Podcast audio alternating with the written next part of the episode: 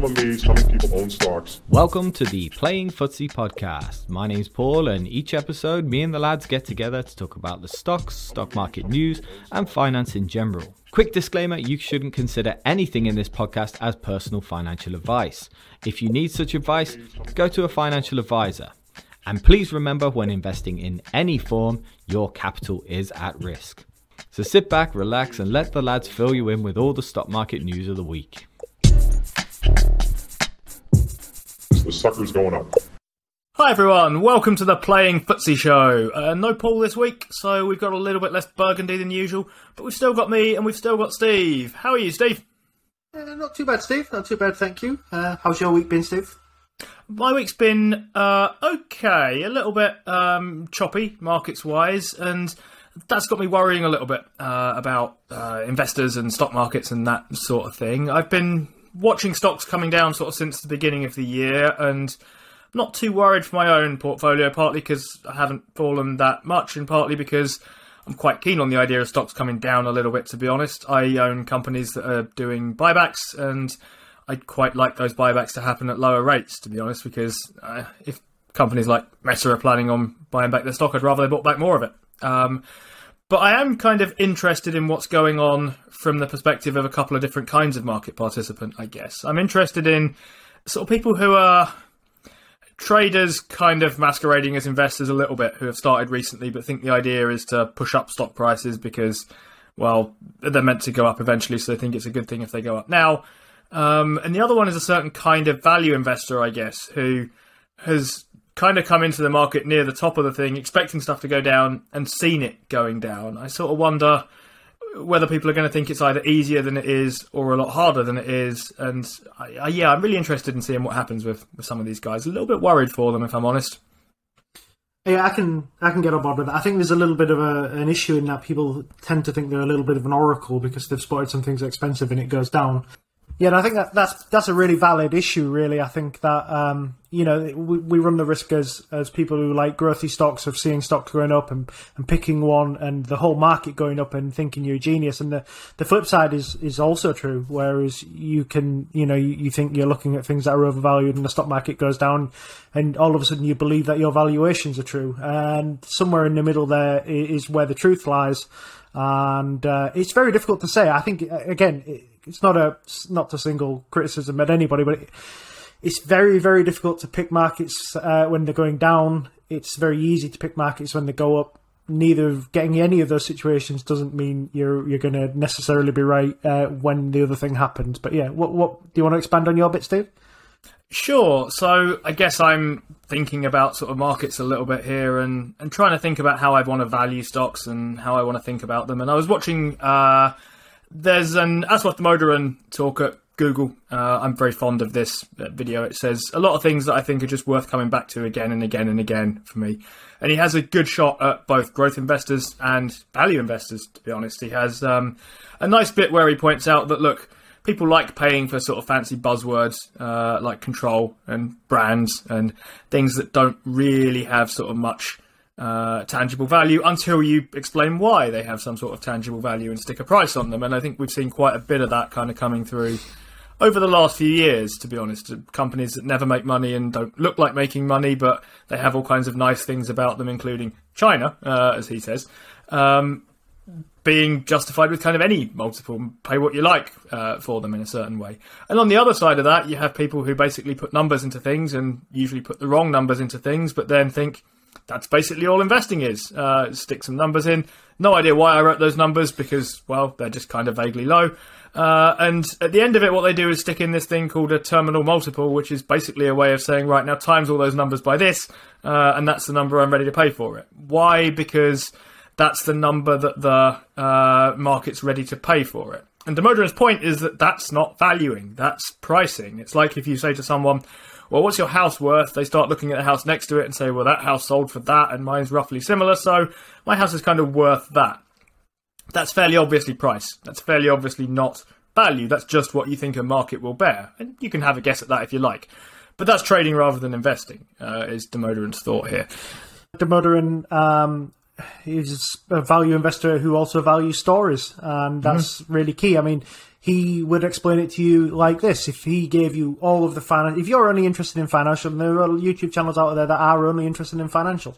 If he gave you all the financial information for Coca-Cola, um, and you plugged all of that into a database, would you end up with a uh, with a stock that was trading at a 30 PE, uh, which is very, very far down the line of its growth. Some would say it's, you know, it's essentially stumbling along at the moment. Would you give it a 30 PE? Um, well, no, I don't think anybody would. But when you look at the, the brand value, the brand history, the, the strength of the product, the fact that Coke is like a verbiage for a, for a, brown sugary water, which has plenty of competition.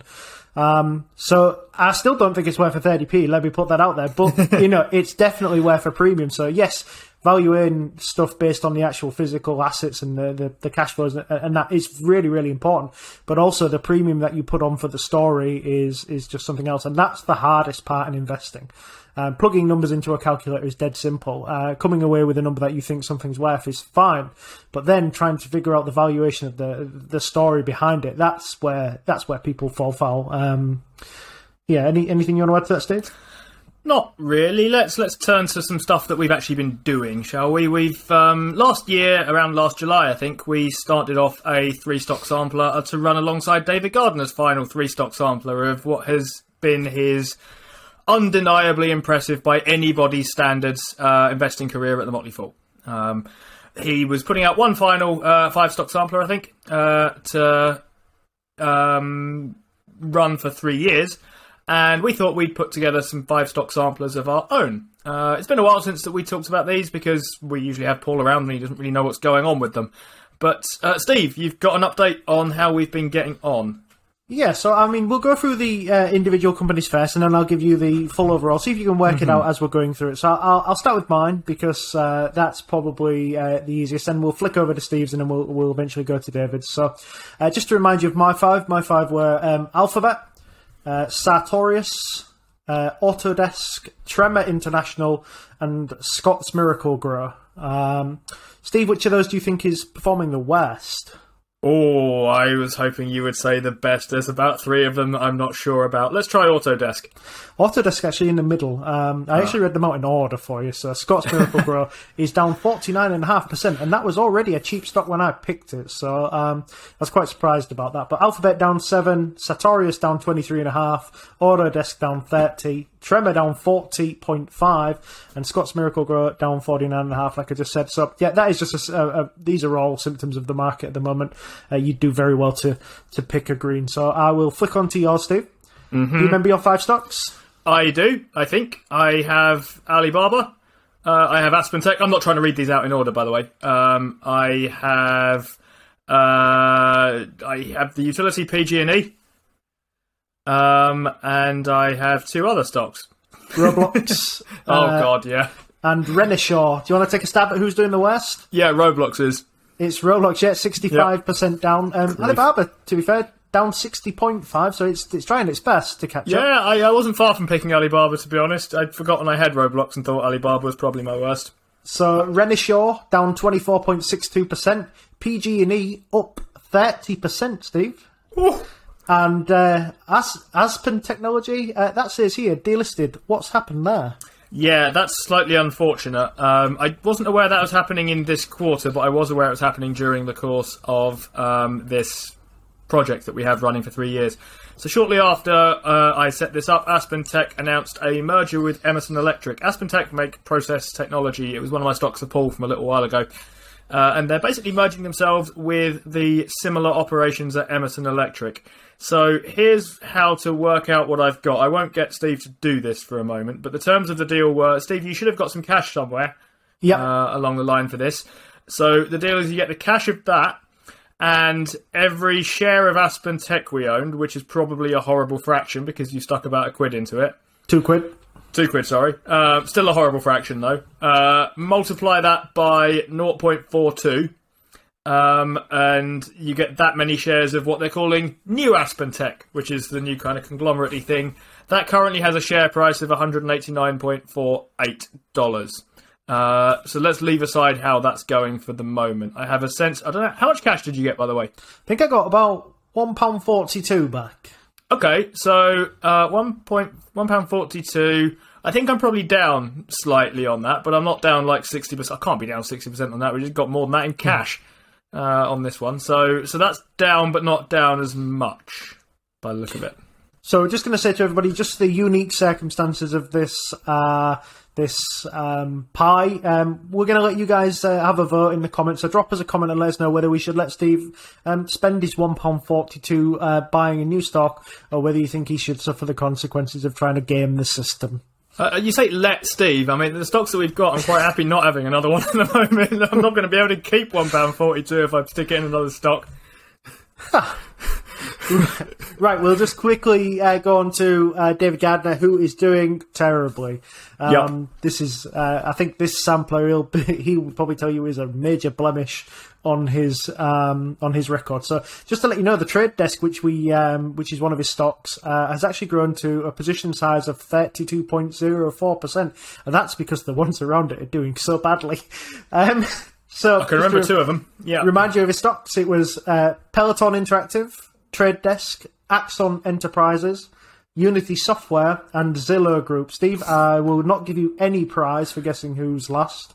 Well, uh, I'm sort of between two, but I'll lean Peloton. You should do. That's eighty-eight and eighty-eight point five percent down. Trade Desk down 34%. Axon Enterprises down 42%. Unity Software down 62.5% and Zillow Group down 67%. So that is a disaster. So I did give you the overall numbers so you get a full picture. So um, David Gardner's sampler as a whole is down 58.8%. Uh, I'm down 30.2%, but in the lead, only 30.04% down. so it's very, very close. Is Steve. So congratulations, Steve. I think you do congratulations. I was thinking I would have got them in that order for what it's worth before you read out the the names. I thought, and I would have got them in that order mostly for the right reason. I'd forgotten about the Aspen Tech thing to be honest because I don't own it anymore in my own portfolio. I would have thought that my utility was going to be down slightly, but down slightly would probably be beating most things that were in everyone else's portfolio. So I was thinking that would have probably held me up, and it kind of has uh, held me up for the moment. Uh, and I would have had Gardner last because I wasn't actually sure quite whether Peloton or Zillow was down more. I knew they were both down a lot, and yeah, okay, it's Peloton, but I didn't think either has had anything that was down quite that badly. Fair enough. Yeah, I think he's struggling really here. Peloton has obviously been an awful pick, but the companies around, it, I suppose Zillow has been an awful pick. Unity, we we talked about that. Um, last week, I believe. Yeah, that's got a bit of a one-time issue. Bear in mind, these samplers can run for three years, so a lot of things can change. Axon uh, is a risk of a demerger, and Trade Desk is getting walloped with all the other things that have to do with marketing and advertising, and we'll we'll get onto that later. But yeah, I think it's uh, I think it's going all right, Steve. I think uh, these things happen in the market. There's nothing to be upset about, and maybe in three years' time, these will be completely different stories, and we'll be we'll be praising David Gardner again. But uh, I guess we'll see. Could be. We're approaching our first year on this. It's getting on for the end of May. We started this at the beginning of July, I think. That's So- true. Yeah. Yeah, we're we're coming up for the point where a, a year isn't really meaningful in investing terms, especially not the year we've just had. I mean, I would say no individual year in the last sort of three or four has been particularly meaningful uh, in the in investing terms, but um, in the course of a three-year life uh, of a sampler, I guess a year is a reasonable time to be sort of taking stock, or close to a year. Um, plenty of time for it to all turn around, though. Yeah. Absolutely. But it's a long way back for Peloton down that much. yeah. Yeah. Yeah. And I don't even know the maths for that, but that's a that is a long way Right. back. I mean, we've all seen those charts where you lose fifty percent. You need to get If- you need to double. Uh, If so that's green in three years, like that'd be amazing. they, that, that'll have to be a completely different business. I we have to. I don't know. Um, I, I don't know how that gets to being green in three years. The sucker's going up. It's not just our samplers that have been going red. Uh, it's been an interesting week so far. This is Wednesday that we're recording this, and yesterday a lot of stuff went down quite a bit uh, because there was an announcement from Snap. Um, Steve, did you see what happened here? I can kick us off if you like. Uh, I did see what happened. Yes, uh, basically, um, this is a month after Snapchat uh, Snapchat have announced their earnings. Uh, their CEO Evan Spiegel basically went to the JPM conference. And bear in mind, a month ago, Snapchat were raising guidance. Um, so they went to the JPM conference and said. Uh, it's it's all fire and hell. Um, we've had pretty much had a terrible month, and uh, we're going to revise all our guidance back back down. Um, is essentially what happened, and uh, the market does what the market does. Uh, somehow decided Snapchat was going to be a bellwether for the advertising industry, although Snapchat has always performed quite differently to the industry, especially uh, if you looked at Facebook's last results. Facebook, uh, obviously, uh, sorry, the results before this quarter that's just happened had fairly poor results, and Snapchat had really good results. So why you would link the two together uh, is is beyond me. But um, yeah, that was the general gist of it. Steve, did you did you see anything anything interesting? No, couple of interesting-ish things around um, that, but not much to sort of add particularly. I guess it, this was supposed to be a significant quarter for Snapchat because it was supposed to be their first EBITDA, so not net income, but uh, something roughly approaching gross profit, uh, profitable um, quarter. I think this was they're going to be breaking even, or they were going to be breaking even. They're now not going to be breaking even. Uh, they're going to be continuing to burn cash, and that might be significant in terms of the kind of move that we've seen here because the market is currently, as far as I can see, not particularly keen on companies that don't make any money at the moment for reasons that Steve and I talked about a couple of weeks ago, actually, when it was just us two. Uh, we were pointing out that yes, there is a value to cash today that cash in the future doesn't have, at least not on a pound for pound or dollar for dollar basis. You want to discount your future cash at a certain rate and that rate goes up as interest rates go up. So with rising interest rates, now is not a great time to be a, a cash burning company. It's more expensive to finance yourself, and so on and so forth. Uh, but yeah, I also saw some things kicking on around the uh, the market more generally. Alphabet went down six percent, Meta down about the same, Pinterest down nineteen percent, and the Trade Desk down about thirteen percent. So these are all uh, advertising tech stocks uh, of a sort getting whacked in a similar fashion. Um, Steve, you were saying you, they're not quite so similar to uh, Meta and some of the others.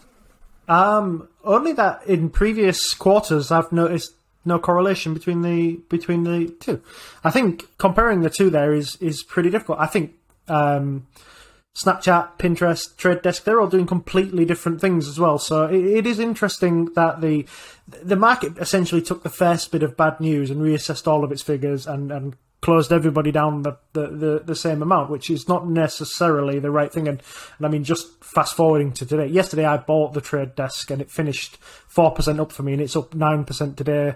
I bought a whole load of Pinterest because I just thought that had gone down too far. That's up 10% today. So the market is basically correcting those overcorrections that it made um, yesterday. But it's one of those things that I didn't think that reaction was justified, but then how, how can I know? Do you know what I mean? Neither of you here, can know essentially what happened yesterday was that I thought Pinterest got way, way cheaper than it should be, and I bought it and it went up. That's got nothing to do with the fact that I bought it. Uh, that's just absolute sheer luck. Um, but yeah, I think it's a, a, a, an interesting time for the market. There is, I read, I was listening to the Motley Fool today when I was driving to site, and they basically said this is a, a market that isn't interested in nuance, and that definitely shows uh, it isn't interested in the, the smaller bits. If if something bad is happening, everybody who is even touching that segment is about to get whacked, and uh, and and that's essentially what we saw. Yeah, that was Tim Beyers saying that, wasn't it? It was, yeah. Uh, Motley Fool. I, I was listening to that this morning as well in the gym. In my case, not driving to site because I don't drive anywhere to a site. But uh, yeah, there was some interesting stuff I saw on that um, show. We really like the Motley Fool stuff. We um, tend to be quite regular listeners. I guess one thing that I uh, thought was particularly interesting on this was some of the kind of uneven coverage. To your point about um, not being a market timing genius, even though you're now sat on a nice green position because you probably timed the bottom quite nicely uh, there. I guess one thing to note is that you did strictly break some trading rules uh, that we've been thinking of. I guess where you and I have been considering an idea that's prominent amongst traders. Um, not because we're particularly interested in trying to trade anything, but big drops down, followed by a three day uh, wait, and then you buy something. So if you have, think back sort of to this is where I started thinking about this. Think back kind of to earnings calls on uh, Meta, Facebook, call it what you like. Big drop down uh, as the daily average users came off.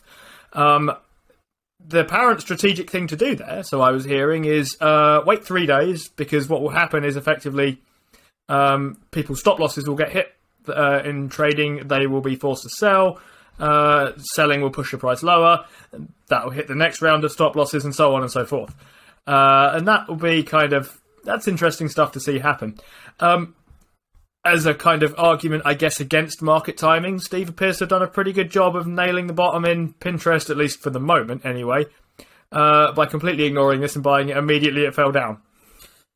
Well, I'm up 12.5% on Trade Desk at the moment, so yeah, I've timed the pants off that. But Trade Desk is one of those stocks that quite regularly falls down to, um, I mean, this is trading talk, but it quite regularly falls down into the 40s and then quite rapidly ends up being 60 again. And I keep looking at it thinking, I just wish you'd have just a few more dollars off the price. And I think that's that's one of those things with Trade Desk is, is what we said earlier. You can put all the numbers into a calculator you like, but you can't sell the story of what Trade Desk has, especially with these privacy rules coming in uh, with Apple and Google. And mm. Trade Desk has a real solution there. Now, whether that becomes the mass adopted solution or not is a different story. But that that at the moment, while being the only solution available, is worth something, especially in a market where Snapchat are turning around saying that they're finding it almost impossible to target people who won't um, won't share data with them. So yeah, I think that's particularly interesting for me. Um, but yeah, I, I, mean, it's just one of those days today, isn't it? The market's up big anyway. So I mean, Intuit, which is a stock that we'll probably come on to later, that that's also up really big. I mean, their earnings report was good. Don't get me wrong, the guidance was good. But you know, should a stock that's a hundred billion valuation be going up nine percent in a day?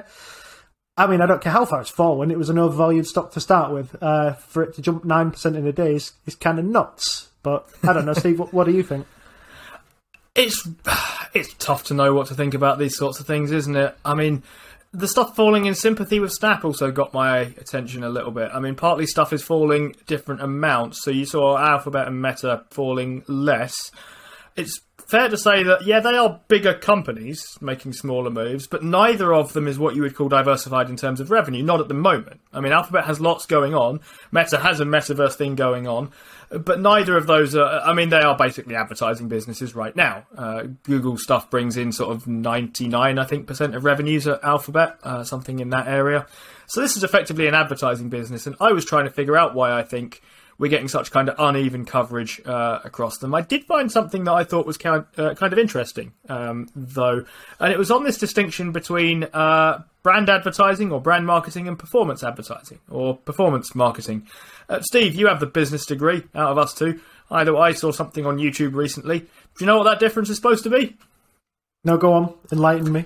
So, performance advertising or performance marketing is, uh, roughly speaking, where you, as um, a company looking to market yourself, pay the platform that you are marketing yourself through when someone performs a specific function, like clicking on something, signing up to a thing. You get the idea. Uh, so, your platform, let's say Meta for the moment, because uh, that's an obvious example, uh, will get paid from certain places when someone clicks through on their ad that appears in your feed or something like that. That's performance marketing. Brand marketing is the kind of harder to measure. It's very easy to measure performance marketing, by the way. You get data about clicks, you see how much you pay, uh, and that's very easy to keep an eye on what's doing stuff and what isn't doing stuff. People are clicking through from this, they're not clicking through from this other platform. Okay, cool. Uh, brand marketing is apparently the kind of slightly softer uh, stuff. It's the stuff you use to build an image in your kind of consumer's mind so they will click on your performance marketing thing. You can't just barrage people with ads and hope they'll click on them randomly. I mean, you can, but it's not a very good idea. They're much more likely to click on your ad if they have a kind of positive impression of you as a brand. You might think of this as a kind of traditional marketing, the stuff that Buffett's always banging on about when he talks about Coca Cola wanting to be everywhere where you were happy at the Olympics and so on and so mm. forth. Um, here's a take that I saw that I think is kind of interesting. So, Snap is apparently about 50 50 between brand marketing and performance marketing. Um, and there's a kind of hypothesis going around that brand marketing is the first thing to get cut uh, when it's difficult to spend money on marketing, when inflation gets high, when uh, advertising dollars get pinched, and so on. Why? Because that one's the one that's difficult to measure, basically. You can see what's working in performance marketing. Brand marketing gets pegged back when you haven't got the kind of nice extra money to spend on these sorts of things. Uh, Alphabet has a far heavier weighting towards performance marketing, as you can imagine, with uh, search results click on our thing type thing. Um, there aren't many kind of banners on Google from brands and so on. And Meta is somewhere between uh, Alphabet and Snap in terms of brand marketing, performance marketing balance. So I heard someone saying, uh, quite an interesting take, I thought, that it looks like what's getting cut is probably brand marketing spending. Um, and Snapchat being kind of heavily exposed to that is therefore falling further. They've not got data on that yet, but it'll be interesting to see what happens when Snap does report its earnings in around, I guess, two months or so time. So this this harks back to university days, but um, so when we were we were we were talking about old brands versus new brands. Um, we, we basically everybody had to do the first year of marketing at university, and they used to talk about how um, new brands uh, attracting young people try and tell them that they're cool because young people buy cool things from cool companies, whereas older brands just trying to get you in the door because they'll be able to sell you things once you once you get in there. So. Um, it harks back to what you believe essentially is going to happen um, you know whether we be- you believe that America's going to go into recession. If America goes into recession, two things are going to get cut: marketing budgets and headcounts. Um, and I mean, I used to work in marketing as well, so um, which is which is a long time ago. I've probably forgotten more than I care to remember. But uh, there, there, there are things in marketing that you ha- that you advertise in a core. You have a core budget, and that gets spent on, say, that's getting spent on Google, for for example. And then you have a little bit of your side marketing budget that you try things on. So somebody might say to you, "Hey, you know that Snapchat is really good for getting your product in front of young people." So you trial these things, but you just trial a little bit of money on your Pinterests, and you trial a little bit of money on your Snapchats, and you trial a little bit of money on, on any other service that you want to try. On Bing, I think we tried at one point. Um, but the, the point is, is that when you cut your marketing budget down, all you do is concentrate on your core marketing spends, and that will be going back to whoever gives you the best results, and that tends to be for ninety nine percent of the companies around uh, around the world is Google uh, and, and probably Facebook. So, do these companies, if Snapchat's saying we're having a weaker period, do these companies deserve to be down six, seven, eight percent? That's tricky for me. Uh, I I don't believe so. I think the answer is no, and I have two interesting uh, thoughts on what. Well, two, mm, I don't have two interesting thoughts. I have two thoughts on interesting things that you said uh, in that sort of thing, based on your kind of marketing career. Uh, my first thought Sure. is yeah, no wonder it was so sudden short. You spent money on Bing. Um, uh, my second one is so in terms of marketing budgets, it seems like there's a kind of staples and a kind of discretionary, and those are words that we use when we think about consumer products. Basically, we think of consumer staples as stuff like uh, food and toiletries and those sorts of things, where we think, well, realistically, there's only so far spending's going to wander off on those things. Uh, people might make economies and do things slightly cheaper, buying kind of non-branded stuff. They're not going to stop eating uh, and so on. Uh, then there's discretionary stuff on the side of that, which is stuff like new cars or new houses or anything in that sort of area. Those are things where spending tends to be higher uh, when things are going well and lower when things are going badly. Sounds like marketing departments, and when we think about ad spending, we might break that down similarly then? Yeah, absolutely. I think that's um, that's that's pretty true. Yes, uh, I I would say that nearly everywhere that I've ever looked at a marketing budget, we always had a core spend, and then you know it's, I want to use the word fritter, but it's not it's not the right term. But trialing trialing new things, um, and and realistically, I mean, I used to work at a college. They used to do a lot of uh, oddly, they used to do a lot of paper advertising, and one of my jobs uh, that I got hired was to tell them how bad that was, and I produced all the data in the well. But when when um, admissions started to, to to drop a little bit, they would give you money to spend in the paper, and the reason for that, I think, off the top of my head, was to try and convince the parents to get the kids to go to the to this college. Which I don't know if uh, those teachers had ever uh, tried to convince a sixteen-year-old child to do something the parent wanted. That's not how it works. And we were, we were focused on make, trying to trying to make the college look cool, and that was the way we were going to get we were going to get kids in. So, um, but yeah, you're 100 percent right. Yeah, this it, actually a really good way of putting it for, for investors is that there's you know there's discretionary and staples. I think that's probably the easiest way to understand marketing budgets. Cool. Um, that's pretty much it on Snap, I think, for us, Steve. I've not got anything else. Anything else jump out at you? No, that's it. Oh, aside from their attempt at blaming it on the macroeconomic environment, uh, I guess, which was sort of interesting. You think of Snap as a kind of thing that doesn't have much by way of inflationary inputs, but I guess if it counts as a discretionary spend, then uh, macroeconomics is relevant there, I guess. Well, that's I guess that that was what they were trying to get at, wasn't it? They're they're saying that uh, yes, supply chains. They're not saying supply chains are affecting them. Essentially, mm. they're saying supply chains are affecting their customers, which is meaning that they're not wanting to spend. But yeah, I I, I got it in the end. The first time I saw it, I was like, what the hell? Yeah, it's been a big thing for me thinking about things that are, are inflation resistant at the moment, and effectively, I think there's kind of two options if you want stuff that's inflation resistant: buy stuff that has control over its pricing, uh, and buy stuff that effectively doesn't have any kind of inflationary inputs. Um, but it turns out that might be harder than I thought it was. Anyway, let's talk about some people who make buying stuff look easy uh, because they buy stuff and it basically goes up because everyone else does it. So let's talk 13Fs. Uh, it's just come out for a week ago since sort of 13F season was in real full swing, but uh, we were busy talking about things with Paul then, so we didn't talk about these. Uh, let's talk Berkshire Hathaway because we always do. It's always good to know what Warren Buffett's been up to, uh, or at least Warren Buffett and his general lieutenants at Berkshire Hathaway. We knew a little bit about this because there are reporting requirements that can require a company to say what they've been buying before a 13F period. So if they go over a certain amount of a company or something of uh, to that effect. So some of these are going to be familiar, but here's the general rundown of stuff that Warren Buffett's been buying. Uh, lots in Chevron, lots in Occidental Petroleum, quite a bit in Activision Blizzard, a decent amount in Hewlett Packard, a decent amount in Citigroup. Um, a fair bit in Celanese, McKesson, more Apple, company called Markel, which will be very familiar to anyone who's a Motley Fool listener, uh, or indeed a Sven Carlin fan. He's covered them before, and Ally Financial, plus some other smaller things. Anything jump out at you there, Steve, on the buying side? Uh, not really. I think if you look across the 13Fs, it's quite a. Uh, people are kind of sort of poking in the general direction of, of oil and utilities and sort of cash today companies and, and this I mean you wouldn't expect much else from Berkshire, especially in the sort of top buy section of theirs. You wouldn't expect them to be, you know, putting it all in Snowflake.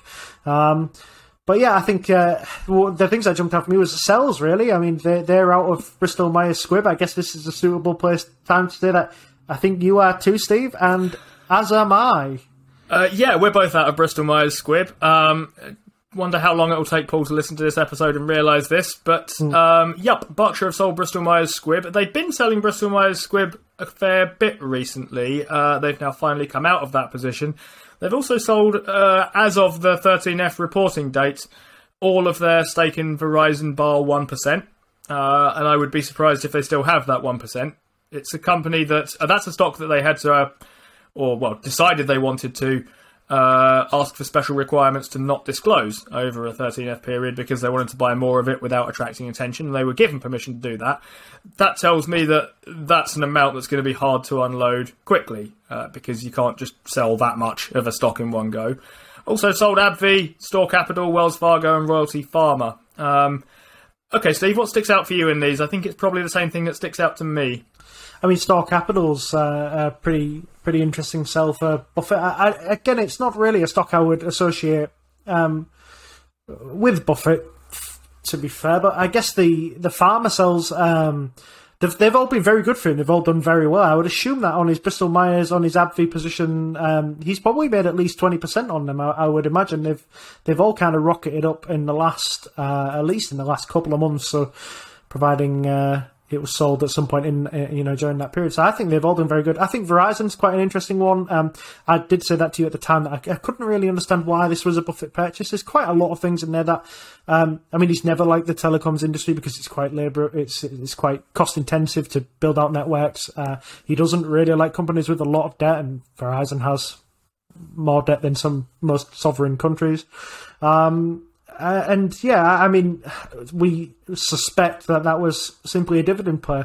Um, again, outside of that, I think he's he's completely overweight in Apple, which I guess you know he as a, as an investor of his ilk, he's in, he's allowed to be. But uh, the other one that really jumps out to me is that the Bank of America position being so big in second place because I've just finished um, Mary Buffett and the interpretation of financial statements, and midway through that book, she uh, talks about how Warren pretty much hates Bank of America and he really likes Wells Fargo, uh, and he doesn't like Bank of America because they're a bit loose with their um, credit controls, whereas Wells Fargo um, is not as loose with its um, credit controls mainly because it just makes accounts up for people and um, makes up. I don't know whether you saw the other day. They've they've also been found out that they're trying to Wells Fargo are trying to increase their uh, interviewing diversity, and they've been to do so. They've been setting up fake interviews with diverse people to. Uh, so they've just not learnt their lesson, is what we're trying to say here. They're just they're just disgusting. But anyway, what's jumping out at you, Steve?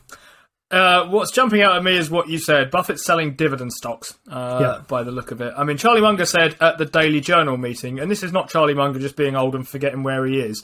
The Daily Journal meeting is, in fairness, full of people asking questions about Berkshire Hathaway in ways that presumably must annoy actual Daily Journal staff, uh, where they say something like, "Why does Berkshire own so much pharma stuff?" Um, and Charlie Munger's answer was something along the lines of, "Well, we don't really know good from bad in the pharma industry, but we think they're cheap and they're going to pay dividends for a bit, uh, and we think the market's generally overpriced." It's as simple as that. Uh, and they've been selling down these positions for quite a while now. They had a decent sized stake in Merck, which they've got rid of. Uh, they had decent sized stakes in all of these uh, major pharmaceuticals. They take the view of saying, look, we don't know which one's which, so buy a basket of them. Uh, Big Pharma might be going places at the moment, so we'll be involved, but we'll be involved quite broadly without claiming to have any kind of special edge here. I was more surprised by the Verizon thing. I thought I'd made sense of that in my head uh, as to why that was a Berkshire holding. I was clearly wrong. But um, if you think railroads, think utilities, think those kinds of things, these are all kind of cost intensive, heavy industry things. They're things that Buffett thinks will be kind of indispensable uh, for the next 10 years or so. And arguably, Verizon goes into that category. I saw Sven's video on uh, the, the Berkshire 13F, and he was quite grumpy about it, I think, because I think he probably also put quite a bit of energy into working out why Buffett been buying Verizon and explaining what a good idea it was, and then he goes and sells it again. Um, hmm. But the main thing I notice is if you compare the kind of left hand side, the buying side, to the right hand side, it's a good amount of um, selling dividend stocks and buying things that I don't associate as dividend stocks. That's not to say they don't pay dividends, uh, but there appears to be some kind of interesting mixtures of stuff. Apple pays a dividend, but we all know that uh, that's not really a kind of dividend stock in the sense of you're not likely to get much by collecting the yield off that. The other stuff like Chevron and Occidental don't strike me as things you buy for the dividend. It's, you strike me you buy them because you're bullish on oil, uh, specifically US oil. Uh, and Activision Blizzard, well, uh, I mean, Paul told you almost perfectly why that was a good idea um, a little while ago. It's being bought by Microsoft. They clearly have the cash to do it. The share price was down pretty well. Uh, it's well short of the offered price Offer by price. Microsoft. Mm. Yep. Um, and actually, before then, it was down quite a bit from its highs anyway. So even if you get left with the stock because the deal gets scotched by um, uh, antitrust or something like that, it's there's a decent chance that you're not going to have the worst business in the world at a, a reasonable-ish price. They've five and a five and a bit billion bet on uh, the arbitrage of that going through. Um, and again, that's uh, it's not going to make much of a dent in in Buffett's portfolio if he's wrong, because essentially he's just getting Activision at a, a half decent price, um, providing Activision can uh, the company around. I guess and keep releasing uh, games that people want to buy. I guess that's that's not too too bad of a buy. Uh, just as a side note, I think um, we're seeing quite a lot of uh, M and A in that in that kind of area. So uh, it's it's been rumored that EA have put themselves up for sale. Apparently, they've mm. approached Disney of all people to buy them, and also um, Take Two are at twelve billion. They've just completed the acquisition of Zynga, but I think they're not a million miles away from. From being acquired by somebody, um, somebody a little bit bigger. So if you're going to stop the Activision deal, you have to stop a lot of M and A in that industry if you if you want to stop it. So uh, obviously there's Ubisoft as well that are potentially looking for a sweeter. So uh, so I uh, sorry, Suter, sorry, and um, I think um, yeah, I think it's a it's a pretty interesting time in, in that that period of the market. I think. What did you make of the Allied Financial? That wasn't a stock that I would have put as something Buffett would buy. Allied Financial is not one I knew particularly well. I've not got that on my list of um, stuff that I think is particularly comment worthy here. Did you ever thought on it? Not again, no, not really, because I, I just wouldn't have thought we would have come across it. I guess is is what I was saying. I mean, he, he is very finance heavy again. Uh, mm-hmm. Buffett, there's a lot of insurers now. There's a lot of uh, well, insurer conglomerates and banks and uh, and and companies of that ilk. So uh, it's interesting. He's he's very focused in what I would say is the industrial side of the market at the moment, and, and that's evidently where he sees his returns. Hmm. I mean, he's also been buying Apple, mind you, and one of the things I noticed looking across the 13Fs more broadly is that that puts him in almost direct conflict, almost direct, uh, with Michael Burry, whose largest thing he reported on his 13F was a bunch of put options in Apple. In other words, he's betting that price is going down. Uh, underneath that, there was some holdings in Booking Holdings, Warner Brothers, Alphabet, Meta Platforms, Nexstar, and Stellantis, and throwing away those prisons that he's been owning for some time now. Uh, General Dynamics, Fidelity National Financial, and that SPAC thing that I've forgotten what it is or was or does, basically. Um, yeah, what do you think, Steve? Yeah, it didn't. It's never really made any sense to me uh, that Burry was out buying a SPAC. Um, mm. But yeah, I think Burry's 13F is. I feel like it's kind of unremarkable this time round. I mean, there's companies in there that are, you know, he's buying Google, he's put against Apple, Booking.com and Discovery. They're not remarkable companies, are they? They're not companies that I would Booking and Discovery and Cigna. They're not companies I would run to. Uh, and then Fidelity, General Dynamics. I can't get really excited. I mean, I'm looking at the top of his 13F, and it's it's Apple puts Squibb, Booking, Discovery, and Google. Mm-hmm. Uh, makes up pretty much all of his portfolio. I, I don't know about Burry. Uh, I, I, don't know. I am guessing he still sees a market that's going to collapse. Uh, he's he's looking at very much sort of cash today companies, but I, I just can't get excited about anything other than Google in this portfolio. Yeah, so I think in our cases, trying to reconstruct what's going on in Michael Burry's head is is likely to be more speculative than anything else, and I think that's probably true of a lot of YouTubers, by the way. Plenty will have a go, but mm. trying to work out what an incredibly sophisticated and nuanced uh, stock market participant, I'm not going to say investor so much as probably trader, uh, is thinking, who takes into account loads and loads of complicated macro stuff, plus a load of technical stuff, plus a load of uh, currency stuff uh, we're not going to be able to tell you that, but we can tell you things that are interesting from our perspective. I was interested in selling General Dynamics. Um, this feels to me like it's time for General Dynamics. It feels to me like the kind of pandemic was uh, big healthcare, mostly Pfizer uh, does quite well. Uh, Russia war in Ukraine strikes me as big defense, probably does quite well. General Dynamics isn't hugely exposed to sort of fighters and stuff, but um, it's in the sort of it's in broadly a sector where defence spending is likely to go higher. I think. Yeah, I guess um, this is a period. I get, uh, again, it's guessing why he thinks this is time to let it go. Maybe he was only in there for a quick buck, uh, you know, looking to put it somewhere else. It, it's just impossible to guess. I, you would assume that the next uh, period of at least five, ten, probably even a couple of decades, that um, countries are going to up their defence budgets, they're going to meet the minimum NATO spending, and thus all of these companies that produce uh, weaponry and defence uh, are going to are going to get their money's worth. But um, I guess there's plenty of time for that to play out, and uh, Burry is looking for something more immediate, and he looks to me like you know he's he's got one in for Apple, which you know uh, it's it's Burry versus Buffett. Um, I mean, it would be a, a, a, not so interesting fight in the ring. So let's see how they do. Uh, let's see how they do on the markets. It'll be interesting to see how they do on the markets, won't it? I mean, Buffett, of course, is sat on a massive cash pile still, having even sent quite a bit out in the last quarter. Uh, you pointed out that Burry is interested in the near future, and you're dead right about that. I think Buffett's sincere when he says he's not making kind of stock or market uh, predictions, particularly he's making business predictions. So there is a kind of good sense in which both of them can be right here, right? So if markets go down generally, Apple comes down uh, in the near future and generally does well over time at the business level. There's a good sense in which they're both right, and I view this as pretty strong evidence it's likely to go that way uh, for what it's worth. Um, of course, we always have partial information on 13Fs. We don't know what anyone's outright short.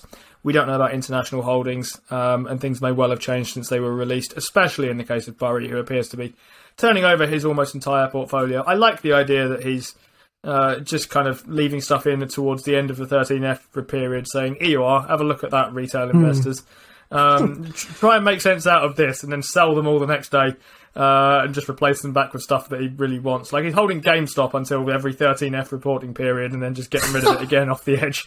yeah, I like that. I like it's a little bit of a mystery for him. He does a bit of window dressing just the day before and goes, Yeah, you mm. guys pick away at that and then I'll change it back the next day. Yeah. General Dynamics and Bristol Myers Squibb. See what you make of those two. Plus a SPAC. Shall I run on to uh, Druckenmiller? Yes, please. So, uh, Druckenmiller is the last one in 13Fs that we want to look at. He's got a really interesting portfolio. He, he really likes his emerging markets. Just a interesting fact that I pulled out before. Uh, Druck's been doing. Uh, Druck's been in the markets for forty years. Uh, he's never recorded a down year, and I think he'll do well to not do it this year. But I guess we'll see. Uh, he even got an eleven percent return uh, in two thousand and eight during the financial crisis, so that's pretty crazy. Um, he compounded assets at thirty percent annual rate for thirty straight years. I mean, that is that is crazy. If there's a if there's a man to follow, uh, Druckenmiller is the one. Um, so his 13F is pretty interesting. He's got puts against the S&P 500. Uh, he's top buys uh, outside of that is Teck Resources. Do you know them, Steve? Uh, I know the name, but I can't think what they do. Teck, right? T E C K. Uh, They're on they're on the NYSE. They're a Canadian company, and they're just a, a general miner. I think they mine coal, um, coal, copper, zinc, and I have uh, heard of these. Did you say he was long or short them? He's long. Okay, interesting. I heard them being touted as a short recently. Carry Um, He's on, long. He's long on all of these. So it's uh, next on the list would be Microsoft. He's got he's he's uh, three point eight eight percent. Chevron and Coterra Energy. Coterra Energy being, uh, I believe, they're a gas extractor. Um, so they they for Druckenmiller, this is interesting because Druckenmiller doesn't generally buy. I mean, Microsoft, yeah, and, and puts against the S and P, yeah, definitely. But the other three, these are a bit out there. Uh, so it sells uh, big reduction in Google, big reduction in Palo Alto Networks, big reduction in Carvana, uh, big reduction in Airbnb, and a big reduction in Booking.com. So again, this is kind of uh, different to what uh, what what Burry is thinking. Um, with obviously buying Booking.com, but I'll just quickly go through his, his top holdings. So his top holdings remains Coupang, nearly 15% of his portfolio. Then it's Microsoft, Freeport McMoran. Do you expect that to be so high, Steve? Uh, only from memory, I wouldn't have had it up there if I was guessing Hmm. at things. Although that do- that does make some sense to me. So Amazon and Chevron make up the last two in the five, and I, I was just looking at his um, his sector allocation over time, uh, and over this quarter he's gone heavy on materials, he's gone heavy on energy, uh, he's reduced reduced his tech, and he's gone uh, um, he's reduced his cus- uh, consumer discretionary as well. So uh, I think Druck is a big macro guy, and I think he's trying to tell you there that he's uh, he's expecting commodities energy to do okay and uh, recession ahead, I guess, is what Druckenmiller's trying to tell you there. Just just as a side note, uh, assets under management, uh, Q1 2021 was about 4.6 billion. We're now obviously Q1 22 to, uh, 2022, and he's at 2.3. So he's essentially halved the size of that portfolio over that period. So I think he'll do well to come back from there. But uh, I think what Druckenmiller's trying to tell you here is that um, there's going to be quite a lot of things that are going to they're going to do quite poorly. Yep, there's a few things there that kind of uh, spoke to what I'm sort of thinking about at the moment. Uh, so, thinking about this market, where would you be if you'd been doing well? Answer: You would be in basically commodities, and I'm including oil as a commodity uh, for the moment, rather than thinking of it as separate energy as a category. So, what's done really well? A bunch of materials, things like Teck Resources. Um, Freeport McMoran has presumably done all right. Copper has been, uh, it's just come off a little bit, I think. But oil prices, as we all know, are very high, and people are talking about super cycles. And I always get a little bit wary when I hear these sorts of things. The last thing I heard about was semiconductors have apparently become acyclical, but then all the semiconductor stocks came down again because it turns out they're not. Um, I was hearing it kind of touted a little bit that, uh, yeah, it's clearly the case that most fund managers who are actively managed fund managers have been hiding in commodities, uh, basically, uh, either through stocks or just by buying the commodities directly, as a way of sort of shielding yourself from a falling S and P. Another way of trying to do that is S and P puts, like Druckenmiller. But I did hear it being kind of suggested that perhaps this is about as good as it gets for commodities stocks at the moment. Uh, inflation is high, supply chains are low.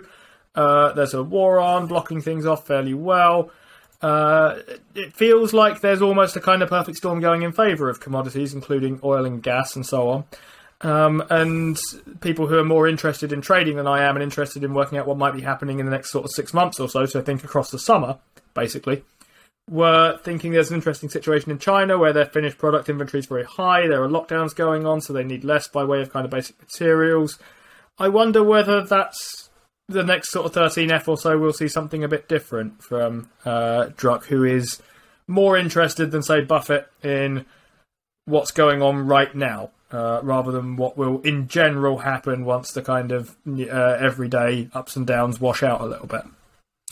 Yeah, again, that's a fair point. I think um, we're looking at uh, Druck, who has a sort of medium term uh, macro look at the market. He really likes emerging markets. We've got Buffett, who is Mr. Back America and back them for a very long time.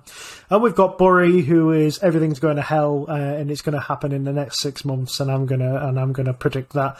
And um, yeah, I just think there's three really interesting 13Fs. And the, the weird thing about them is, is you're listening to three completely different investors there. All of them are incredibly successful. So if you somebody's telling you there's only one way to make money in the stock market, then they're completely you've got to completely say, well, look how how are these three guys doing it? Yep, uh, and the answer is very, very well, and in very, very different ways. Fun story for you, Steve. Um, I when we were playing games and we've stopped doing the games now because apparently we're the only ones that enjoy them. I had an idea for a game where I was going to have Paul and Steve guess the headlines or guess what stocks are behind the headlines, like eight stocks to buy during a recession or something, uh, and give them some multiple choice options about that. Um, I did a little bit of this just in our own chat that we have when we're preparing for the show, asking, "What do you think this company's uh, this kind of stock advisory service is pushing at the moment?" Um, I made the mistake of giving one of them my email address and apparently my phone number as well. So they rang me up today saying they hadn't heard from me for a little while, and would I be interested in their latest free report? And I said yes, why not? Uh, and while we were there, he was giving me some stuff about their company and how well they've been uh, presenting strategies and developing them and so on. And he basically said to me at the moment, look, you want to be in two things. Uh, he said cash, number one, be about 60% in cash, he said, and about 40% in dividend stocks uh, for the rest of it. And he basically suggested I get into Rio Tinto. Uh, if you have the view, like I do, that this might be about as good as it gets for commodity stocks, and that Rio Tinto is a pretty good example of a company that's having it as well as it's ever likely to have it, I don't like that idea very much. As such, I told him that I probably, by all means, send me the report. I haven't looked at it yet, but um, I'm not particularly interested in signing up for your thing, uh, especially not since my man Buffett's running out of dividend stocks.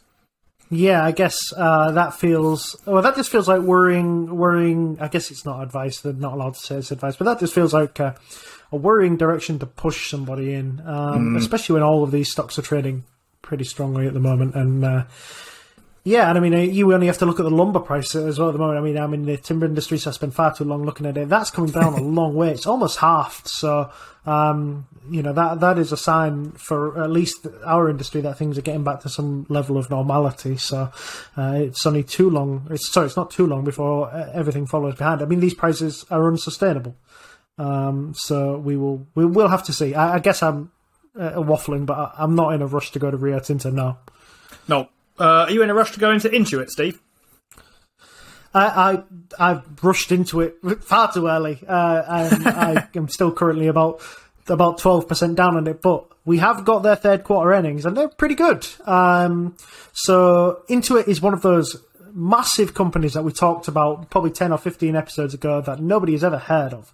And uh, they own quite a lot of quite a lot of brands. One you won't have heard of, but it is does make up quite a quite a large chunk of their revenue, which is TurboTax. Uh, they got a little bit a little bit of trouble for TurboTax, and I'll tell you about that. Um, I'll tell you about that a bit later. But they also own Mailchimp. So if you've done any any form of uh, email marketing, um, Mailchimp is the go to uh, to to design really good looking functional emails and uh, and you know get them out. Uh, and they also own uh, things like Credit Karma. So Credit Karma is another sort of uh, part of their brand. Credit Karma they bought. Uh, this will be the fourth, the first full year with Credit Karma, and Mailchimp they only bought it in the last quarter. So some of these are a little skewed, and I'll tell you when and where they are skewed by uh, the, the, results. And I've also worked out uh, what they were excluding um, Mailchimp for you as well, so you get an idea of just how good this company is doing. So it's a hundred billion roughly company. I think Steve, you might want to have to check that for me, but. Um, I'll just give you some quick uh, results. So this is third quarter. Um, so total revenue is up to 5.6 billion, which is uh, growth of 35%. So when we uh, that includes MailChimp. So when we exclude it, total revenue actually grew 29%. So that's still pretty strong. Uh, the consumer uh, group revenue grew 32% to 3.2 billion, which uh, reflects that there was an earlier tax filing deadline in, in, in the US. So, um, the online ecosystem revenue grew 67% to 1.2 billion. Again, uh, this is excluding uh, Mailchimp. Um, the only online ecosystem grew 31%. So still pretty strong. And Credit Karma revenue grew 48% to $468 million, which is a, a record for the business. So they break their businesses up into a few a few different um, interesting things. So they have a small business and self employed group. Uh, the growth um, on that, they're guiding for thirty six to thirty seven percent growth, which is up from the previous guidance, which was thirty two to thirty three percent. Uh, that reflects about twenty percent organic growth, and then obviously you've got the new the, the, the new business that they've acquired in there. Uh, they're expecting consumer growth of about ten percent, uh, and they were guiding for ten percent before. And uh, Credit Karma, they're expecting revenues of about 1.8 billion uh, at the midpoint, and they were guiding for 1.54 at the low end, 1.565. So that's quite a big lift. Um, outside of that, there were some pretty interesting um, bits and pieces. So they're expecting full year revenue to be uh, 12.633 billion to 12.674 billion. That's really close together. Uh, that's growth of approximately 31 to 32 percent. That does include Mailchimp, and it does now include uh, Credit Karma. Um, that's guidance that they've upped from 26 to 28 percent, obviously to 31 to 32. Um, just to sort of like go to a side, they, they recently got fined 141 million dollars because they were basically advertising TurboTax as free when it, it's only free for somebody who has a really basic tax return. If there's any any nuance to your to your tax return, it's not free.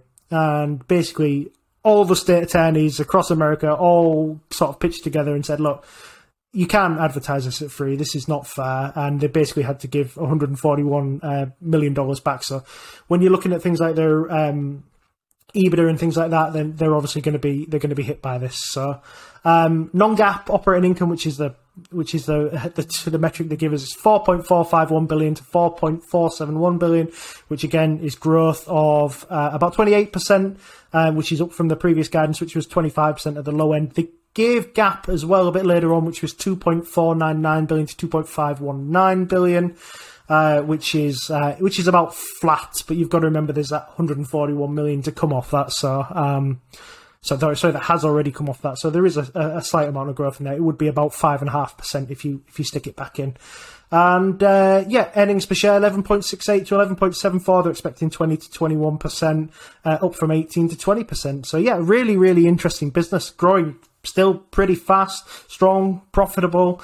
Um, you know, got some new legs, I guess is what you would call it, with all these new businesses. Um, generating a lot of cash, could go out and buy more stuff, and you know the market is pretty cheap at the moment, and and Intuit, not frightened of acquiring, and they seem to be pretty good at. Um, pretty good at uh, getting businesses on board and getting them running the way they want to run them. Um, just one thing I picked out of the call is that uh, Intuit like to say that they're the bellwether for um, for, for projecting the economy.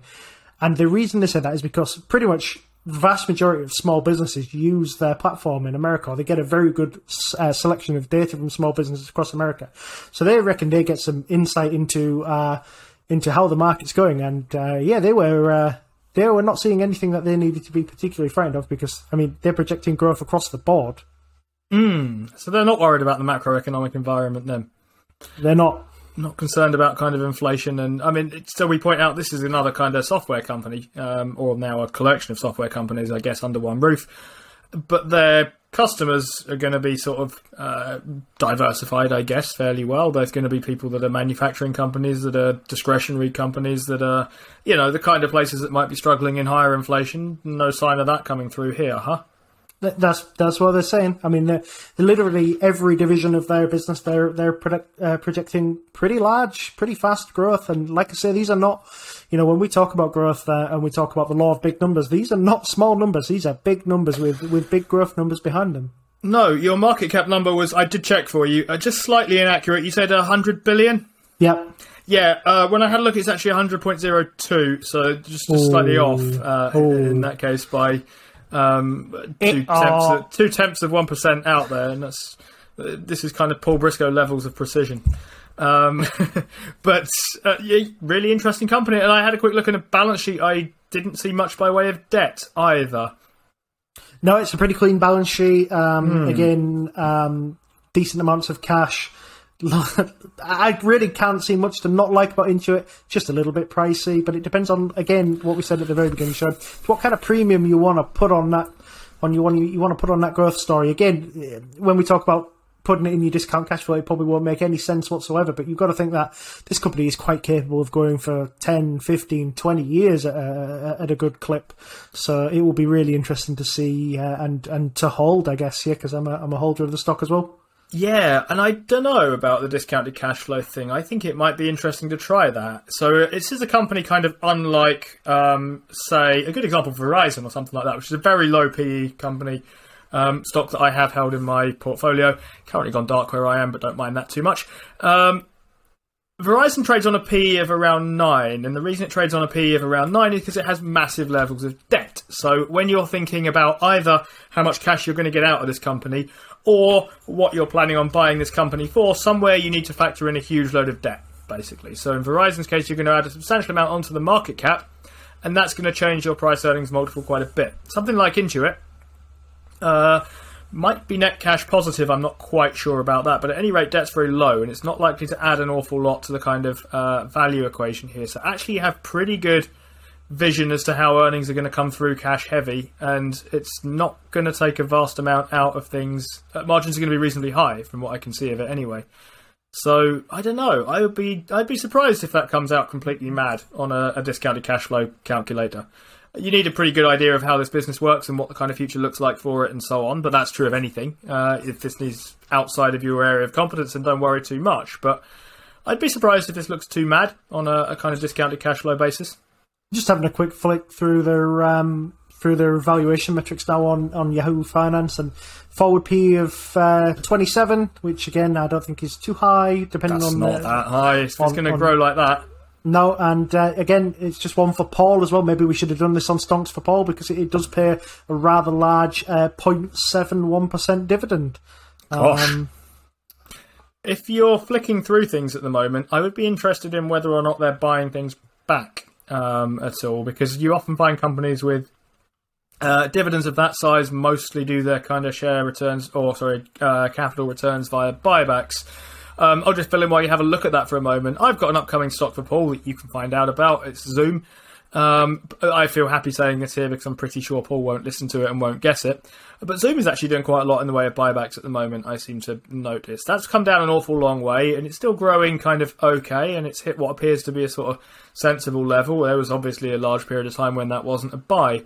But I did notice that buybacks are happening at Zoom. And, uh, you know, for a company that's supposed to be in sort of all out growth mode, that struck me as kind of interesting. Wondering whether there's anything similar going on at Intuit at all.